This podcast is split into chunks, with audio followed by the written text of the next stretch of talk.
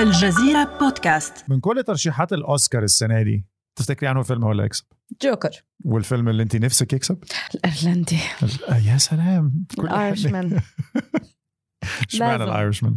لأنه masterpiece علشان خاطر في كل الممثلين اللي انت بتحبيهم. كلهم كلهم كلهم جمعوهم سوا. روبرت دينيرو number 1 طبعا. بالنسبة لك أكيد. آل باتشينو جو بيشي؟ كم؟ آه بس okay. Okay. مم. كان ناقصهم راي ليوتا بس عشان يكملوا ال- التشكيلة بتاعت بس في أحلى من هيك خلطة. آل باتشينو وروبرت دينيرو. عواجيز كانوا كبار قوي في الفيلم ده شو مشكلة؟ ليه انت ageist؟ الشخصيات اللي في الفيلم كانت محتاجة تلعبها ناس أصغر بكتير لا. روبرت دينيرو بيلعب دور واحد عنده حاجة و30 سنة في بداية الفيلم ولابق له وظابطة معه ولازم ياخذ best actor هم مترشحين ل 10 أوسكار والجوكر مترشح ل 11 أوسكار فيلم كوينتين تارانتينو بتاع. السنة دي اللي هو Once Upon a Time in Hollywood فيلمه التاسع مترشح ل 10 أوسكارز هو كمان. نسيته. والنهاردة هنتكلم عن مش بس ترشيحات الأوسكار لهذا العام لأن كل سنة كلنا بنتفرج على الأوسكارز ونشوف مين اللي كسب ومين اللي كان المفروض يكسب والناس اللي بتقعد تعيط علشان فيلمها المفضل ما ترشحش أو ترشح وما كسبش. لكن اللي أكتر من ده هنتكلم النهارده عن تاريخ العرب في الأوسكارز. بدأنا نشوف أسامي عربية أو على الأقل من أصول عربية بدأت تترشح وتكسب خلال الكام سنة اللي فاتوا. منهم رامي, مالك السنة اللي. فاتت في فيلم صحيح. طبعا Bohemian Rhapsody. رامي يوسف كسب ال Golden Globes صحيح للمسلسل بتاعه رامي واللي بيتكلم فيه هن رح يفكروا كل المصريين اسمهم رامي بالظبط بالظبط المسلسل بتاعه خرافي بيمثل فيه عمرو واكد كمان بيلعب دور أبوه واقعي إلى حد كبير بيتكلم عن نشأة شاب من أصول مصرية من عيلة مسلمة بيتربى في أمريكا مم. وإزاي إن هو بيكبر وعنده الثقافتين دول اللي هو أحيانا كتير متضاربين مع بعض وهو متأثر بالاثنين لأن أهله بيربوه على الطريقة المصرية وفي نفس الوقت هو عايش في أمريكا وبيتربى في أمريكا وطبعا متأثر بالثقافة الأمريكية والثقافة الغربية المنفتحة وال- والمختلفة أكيد في. حتت كتير عن الثقافة العربية. بس وأخيرا يمكن شفنا عمل فني أو عمل درامي ناطق باللغة الإنجليزية عم بيحكي عن المهاجرين العرب بدول غربية. صحيح. ناطرة أشوف اليوم اللي عمل عربي ينعمل ليحكي عن المهاجرين العرب آه، عن العائلات العربية اللي عايشة في كل أصقاع الأرض. مثل مسلسل رامي. بس نشوفه من وجهة نظر العالم العربي يمكن. صحيح. عايزين نشوف كمان عمل عربي يكسب في الأوسكار. أنا نبيل النشار. وأنا هبة قصوعه والنهاردة هنجيب لكم تاريخ الأوسكارز. والعرب. من الآخر.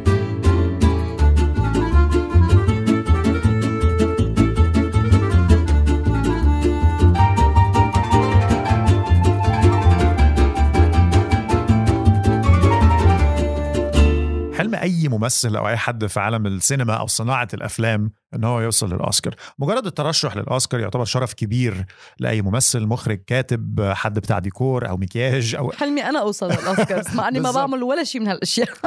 ناس كتير في العالم بتعتبرها هي دي قمة إيفرست هي يعني. أكثر جائزة فيها برستيج.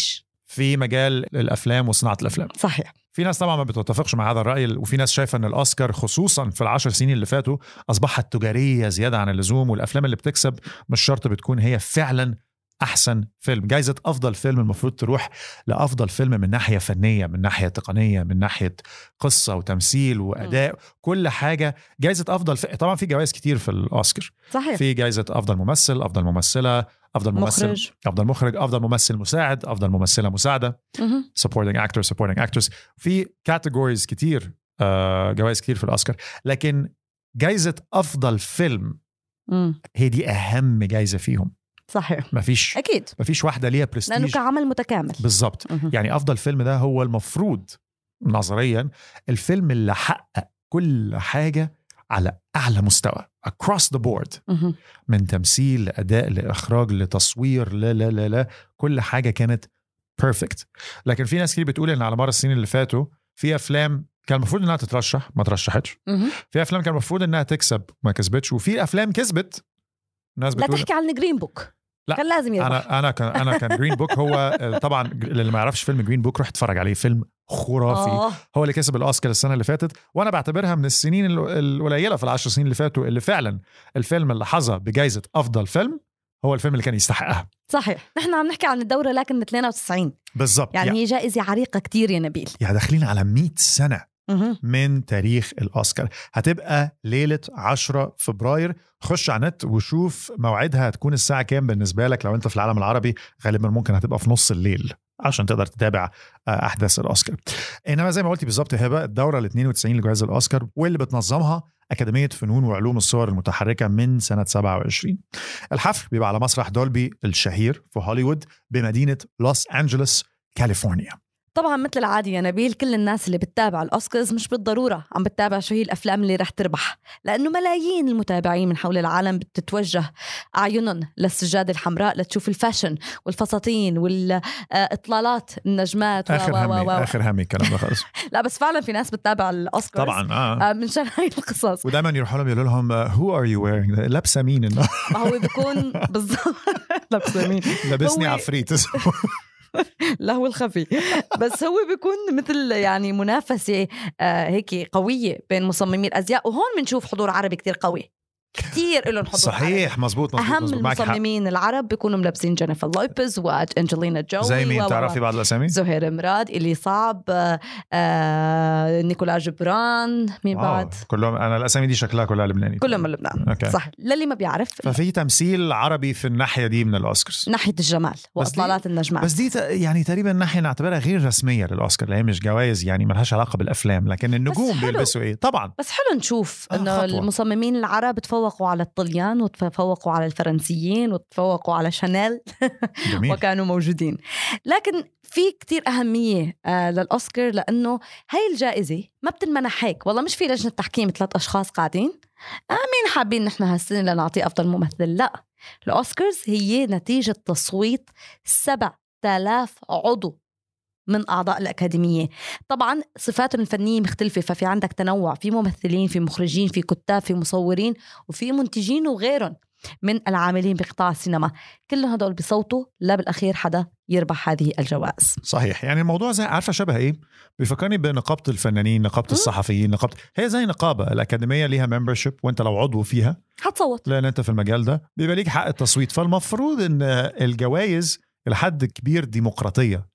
إيه. لكن في نفس الوقت في ناس بتقول إن الأوسكارز يعني أنت لما تسمع كده تقول الله طب بيبقى إزاي فيها فساد أو إزاي؟ في بعض شركات الإنتاج بتتعامل مع الأوسكارز زي الانتخابات بالظبط.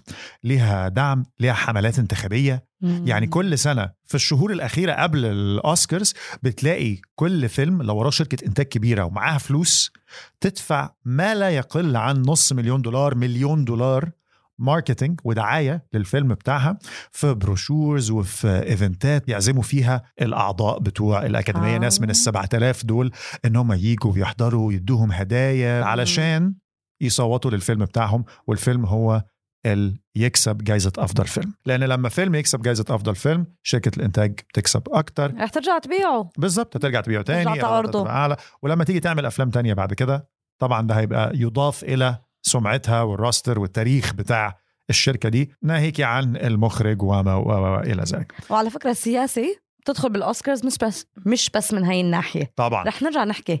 آه، بعدين عن ناحية تانية السياسي بيكون لها كتير دور. بإختيار الأفلام أو الفنانين حتى اللي رح يربحوا. لكن خلينا نركز على العرب. أنا بهمني العرب. أكثر شيء بيميز الأفلام العربية اللي مرشحة هاي السنة آه يا نبيل انها منا بفئة أفضل عمل أو فيلم دولي. صح لأن طبعا زي ما كلنا عارفين الأوسكارز المفروض إن هي dedicated أو اتخلقت اتعملت علشان الأفلام الأمريكية. الأفلام الأمريكية. أو الإنجليزية ناطقة بالإنجليزية. صحيح. مم. فالأفلام آه الناطقة بلغات أخرى ليها category الخاص بتاعها جايزة الخاصه بتاعتها اللي فئة وحده بالظبط اللي هي فئة الأفلام الأجنبية. foreign film category وهي دي الفئة اللي ترشحت فيها نادين لبكي السنة اللي فاتت. صحيح وذيب وذيب أيضا.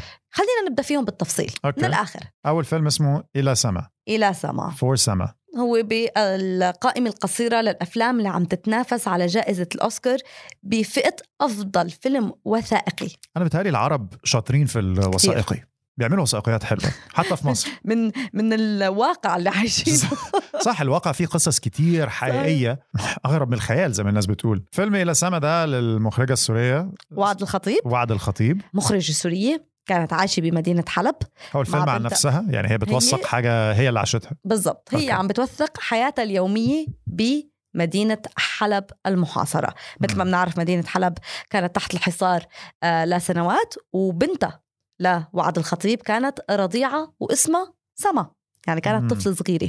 فهي شي ديديكيتد يعني مثل ما تقول آه، هذا هذا العمل كان لبنتها لأنه هي فعلا عاشت مع زوجها اللي هو طبيب اسمه حمزي الخطيب. عاشت أوقات صعبة كتير مثل ما فيك تتخيل. أشلاء حطام منازل حلب كيف صارت؟ مم. ولكن الأهم بتشوف الخيار الصعب اللي واجه كتار من سكان هاي المدينة. هل يا ترى بنترك منازلنا وبنهرب من هالجحيم اللي عايشين فيه أو منضل بمكان ما في أمان؟ وممكن يتغير الحال بأي وقت. صعب بالنسبة لك تتفرجي على فيلم زي ده عشان انت سورية؟ للأسف كتير صعب أتفرج على أي عمل سوري. حتى إن ما كان فيلم وثائقي عن الحرب. في لأنه أنا تركت سوريا لما كانت سوريا بعزة. يعني ما كان في بيت مدمر. قبل الحرب بسنوات طويلة طلعت. من سوريا. فلما تكون في براسك هاي الصورة الحلوة لبلدك اللي كبرت فيها وبعدين تشوف صور الدمار صعب كتير. فتخيل سكان حلب أهل حلب اللي كانوا كمان طبعا. عايشين بهذا الوثائقي يوم عن يوم عم بواجههم هذا الخيار. وهون آه السؤال الأهم اللي بيطرحه هذا العمل الفني من وعد الخطيب. هل يا ترى سما بنتها رح تلومها يوم من الأيام أنه ضلت تحت الحصار؟ أو رح تلومها لأنه تركت؟ حلب وطلعت. واو. الناس بتروح تتفرج على أفلام زي 1917 1917 اللي هو فيلم برضو عن حرب وكده لكن طبعا مش وثائقي. وإن كان مستوحى من قصة حقيقية في الوقت اللي فيه أفلام زي فيلم إلى سما اللي فعلا بيوثق حالة حرب حقيقية. وده بيواجهنا سؤال غريب هل إحنا فعلا عايزين نتفرج على حرب حقيقية؟ مم. ولا بنفضل نتفرج على حرب كده وكده في الأفلام؟ لأن خلصت. بننتقي منها اللحظات البطولية اللحظات الرومانسية مم. لأن أنت ممكن برضو تنظر للحرب وده اللي الأفلام بتعمله بطريقة رومانسية رومانسية هنا مش بمعنى الحب والعاطفة لكن مم. لما يقول لك بالإنجليزي romanticizing war مهم. أو أن أنت تبص تاخذ الجانب ال- الدرامي منها أيوة بالظبط. واخد بالك وده بيدي صورة خاطئة جدا عن الحرب وحالة الحرب للناس وخصوصا الشباب والصغيرين اللي عمرهم- في حياتهم ما شافوا حرب. بالضبط. ولا عمرهم عاشوا في حتة جنب حرب. آه، بيشوفوا أفلام زي دي ويقول واو مم. حرب تملاك كده الأفلام دي بمشاعر بعدين بتحس بالرجوله الوطنية. وال- آه، والحرب ولازم نثبت نفسنا ون... لكن الحرب الحقيقية؟ ما حدا بده يشوفها. حاجة تانية أو إذا شفتها ممكن آه، آه، صعب صعب نتفرج عليها كاملة. خاصة إنه هذا الفيلم مثل ما حكينا وثائقي. يعني هو حقيقي ما في كاتب قاعد نسج سيناريو. خلى الناس يمكن قص... البطل يحب البطلة و و و لكن هون خليني أرجع لهذا الفيلم. already إلى إلى سما. سما فاز بجائزة كان. بس كنت أقول لك هو. كسب, حاجات already كسب كان وده برضو مهرجان سينما مهرجان أفلام بعد الأوسكار يمكن تاني أو مهم. أكبر منصة ممكن تكسب فيها حاجة على عملك آه، الفني. فبرافو لوعد الخطيب آه، تمثيل عربي رائع بالضبط آه، السنة دي في الاوسكارز ده فيلم من الأفلام العربية المرشحة السنة دي. اللي بعديه الكهف The. Cave برضه من سوريا. آه، برضه وثائقي. شاطرين نحن بالوثائقيات آه، بس كده بي- بينافسوا بيضربوا على بعض هم الاثنين فراس فياض اسم المخرج السوري وترشح قبل كده على فكرة الفيلم آه، آخر الرجال في حلب للأوسكار وثائقي برضه لكن فيلم الكهف آه، بيتكلم عن مستشفى سوري تم إنشاؤه تحت الأرض علشان إسعاف وعلاج أهل مدينة الغوطة الشرقية أثناء لما كان في قصف مكثف في المنطقة دي. أبطال الفيلم مجموعة من الأطباء على رأسهم طبيبة شابة اسمها أماني واللي تم انتخابها لتتولى إدارة شؤون المستشفى لتصبح بكده مسؤولة عن عشرات الآلاف من المرضى. آه، متابعة للحياة اليومية برضو خلال الفترة ما بين 2016 و2018 أنا مستغرب إن هم رشحوا الفيلمين والاثنين وصلوا للقائمه القصيرة لأن الاثنين قريبين قوي من بعض. صحيح حياة يومية. برضو الفيلم already كسب حاجات آه، هو من انتاج ناشونال جيوغرافيك وحصل على عدة جوائز أبرزها. جائزة الجمهور في مهرجان تورونتو السينمائي so زي People's Choice مثلا. صحيح. والجائزة دي على فكرة بيصوت عليها الآلاف من الحضور في كافة فعاليات المهرجان. خلصنا من الوثائقيات السورية. خلينا نروح على الأفلام الثانية اللي مرشحة. آه، في عنا فيلم لمخرجة شابة تونسية. مريم جابور. أنا مبسوط على فكرة بالتمثيل النسائي في الأفلام العربية المرشحة السنة دي. بحس إنه نادين لبكي مهدت الطريق أمامهم. فاهم. يعني خلتهم يشوفوا إنه it can be done. she's inspirational إدت ثقة كتير ل- مش بس الستات والشباب إن هم ونحن بحاجة للمخرجات الشابات. صح. يعني حتى بالدراما العادية وبالدراما التلفزيون بحاجة لهيك النساء اللمسة النسائية بالإخراج. من أهم مخرجين سوريا رشا شربتجي. وهي مخرجة شابة أيضا. لكن خلينا نرجع للفيلم التونسي. نرجع لمريم. الفيلم التونسي اسمه براذرهود مم. هذا الفيلم كان من بين أفضل عشرة أفلام وصلت من بين 191 فيلم. ترشحوا بفئة الأفلام اللي بتحكي مغامرات قصيرة. بطل هذا العمل اسمه مالك بيرجع من سوريا آه، لينضم لحياته ولعائلته البدوية في تونس. آه، من ساحات القتال راجع مع زوجته السورية اللي بتواجه صعوبات إنها تندمج بالمجتمع التونسي المحافظ يعني المجتمع اللي مالك قادم منه من تونس. الفيلم كمان حصد مجموعة من الجوائز بعدة مهرجانات. أهمها جائزة آه، التنت الذهبي بمهرجان أيام قرطاج السينمائية. أيضا حصل على أفضل فيلم قصير بمهرجان مالمو للسينما العربية بالسويد. وبالإضافة لجائزة يوسف شاهين لأفضل فيلم قصير بالدورة الأربعين لمهرجان القاهرة السينمائي. هون خلينا نحكي شوي عن المهرجانات العربية. مهرجان مم. القاهرة السينمائي الأقرب إلى قلبي كل العربي. بيبقى أكبر من السنة اللي قبلها. كل سنة بيضيفوا فيه حاجات أكتر. بالضبط. لأنه القاهرة هي هوليوود العرب. مم. فبالتالي يعني بحس إنه it's our Oscars الأوسكار العربي. الأوسكار العربي. حلو I like that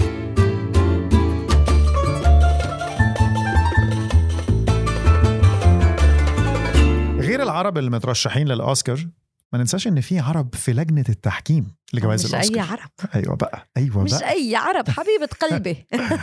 انت بتحبي يسرا. بموت في يسرا. كل عمل في يسرا لازم يترشح للأوسكار. وكل فيلم بتمثل فيه يسرا لازم تاخذ عليه okay okay أوسكار. أوكي مبالغة مبالغة منك. آه. بنحب يسرا وكل حاجة بنموت في يسرى. المهم إن الأكاديمية السنة دي اختارت مجموعة من الشخصيات العربية لتعزيز صفوفها في لجنة التحكيم وأساس الأوسكار كشفت عن انضمام ثلاث أسامي مصرية منهم زي ما قلنا يسرا قائمة الممثلين المخرج عمرو سلامة قائمة نعم المخرجين المخرجين أكيد. ومحمد حفظي رئيس مهرجان القاهرة السينمائي. في قائمة المنتجين. كمان ما ننسى أنه بلجنة تحكيم الأوسكار في أسماء عربية تانية منها المخرج السوري طلال دريكي واللي قدم طبعا فيلم وثائقي بعنوان عن الآباء والأبناء اللي كمان وصل للقائمة القصيرة للأوسكار السنة الماضية. في أيضا عندنا المنتج كريم عامر في عندنا المخرج اليمني خديجة السلامي بالإضافة لخمس شخصيات لبنانية. مصمم الإنتاج حسين بيضون مدير التصوير كريستوفر عون مدير تصوير فيلم كفر نحوم والمنتج جورج شقير اللي صنفته مجلة فرايتي كأحد أكثر الشخصيات تأثيرا بصناعة الترفيه بالعالم. بعام 2017 وعندنا أيضا باللجنة المخرجة آه، نيجيليا مؤمن يعني في اسامي عربية كتير ودي حاجة. برضه تشرف آه، إن حتى لو مش في الجوائز المرشحة للفوز وإن كنا في بعضها آه، لكن كمان كفي لجنه التحكيم ده شيء عظيم صحيح هلا خلينا نحكي إنه آه، في كثير من الأفلام العربية والمصرية عادة بترشحها دولة على مدار التاريخ. يعني الدولة بتبعت هذا الفيلم نحن بدنا إياه يمثلنا بالاوسكار مم. بس ما هون بصير في مشكلة. مم. مشكلة دخول السياسي مم. يعني عندك الأفلام العربية آه، حققت يمكن أكبر نجاح لها بترشيحات الأوسكار أثناء ما يسمى بالربيع العربي. كتار من النقاد وقتها حكوا إنه هذا لأنه السياسة الأمريكية كانت مع هذه الثورات العربية اللي عم. تشهدها المنطقة. فبالتالي كانوا عم بيعطوا هذه الدفعة يمكن الإيجابية للعرب. يعني هون عم نحكي إنه السياسة بتدخل. دي كلها نظريات. أكيد. مفيش حاجة مؤكدة. ما حدش عنده مستند آه، بيقول فرمان كده جاي من الرئاسة الأمريكية مثلا. لأكاديمية الأوسكار بيقول لهم لازم تاخدوا الفيلم ده علشان ده جزء من السياسة الخارجية الأمريكية مثلا. لكن نقدر نقول إن في وقت أنتوا مش شايفيني بس أنا بعمل بإيديا اير كوتس دلوقتي. إنه يعني. إنه يعني الربيع العربي وقت الربيع العربي.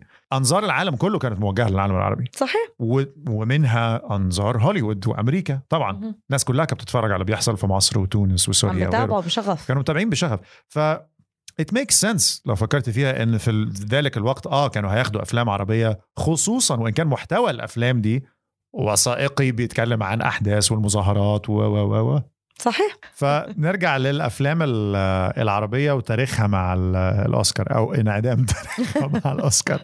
المهم إن القصص دي كلها عن أيوه وكنا هنكسب الأوسكار مع فيلم آه، دعاء كروان وفيلم الناصر صلاح الدين طبعا دعاء الكرمان ب 59 أيوة كل كل ده كل ده ما حصلش. جائزه الأوسكار جائزه محلية في الأساس موجهة في جميع أقسامها ما عدا قسم واحد إلى السينما الأمريكية أو الناطقة بالإنجليزية وهدفها الأول مش إنه الالتفات للسينما في باقي انحاء العالم.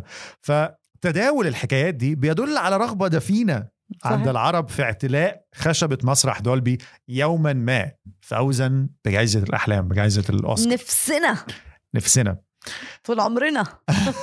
ناخذ الأوسكار. انزل واتفرج على أفلام الأوسكار اللي في منها موجود على نتفليكس دلوقتي The Irishman موجود على نتفليكس للي عايز يتفرج عليه. وعندك فيلم برضو Marriage Story صحيح. آه، فيك تحضرهم لآدم اليوم. درايفر وسكارلت جوهانسون تقدروا تتفرجوا عليهم قبل موعد جوائز حفل الأوسكار ولو لسه في أفلام من الأفلام المترشحة متوفرة في سينما جنبك روح وتابعها وقولوا لنا رأيكم في ال comments أنتوا شايفين انه فيلم اللي المفروض يكسب جائزه أفضل فيلم في الأوسكار السنة دي وإذا ما فيكم تحضروا الأفلام وحابين تعرفوا شوي عن الجوكر. اسمعوا حلقتنا من الموسم الأول من بودكاست من الآخر. أنا ونبيل حكينا عن جوكر يعني لا تفصيل بكرة. الممل. تعرفوا كل حاجة عن الفيلم ده. فعلا وكتير لاقت هاي الحلقة آه، هيك استحسان المستمعين لأنه فعلا فصلنا الفيلم وأخذنا أبعاده النفسية والسيكولوجية والاجتماعية. حلقة كتير كتير حلوة. إذا ما حضرتوا الفيلم روحوا اسمعوها. استنونا الأسبوع الجاي في حلقة جديدة من بودكاست. من الآخر.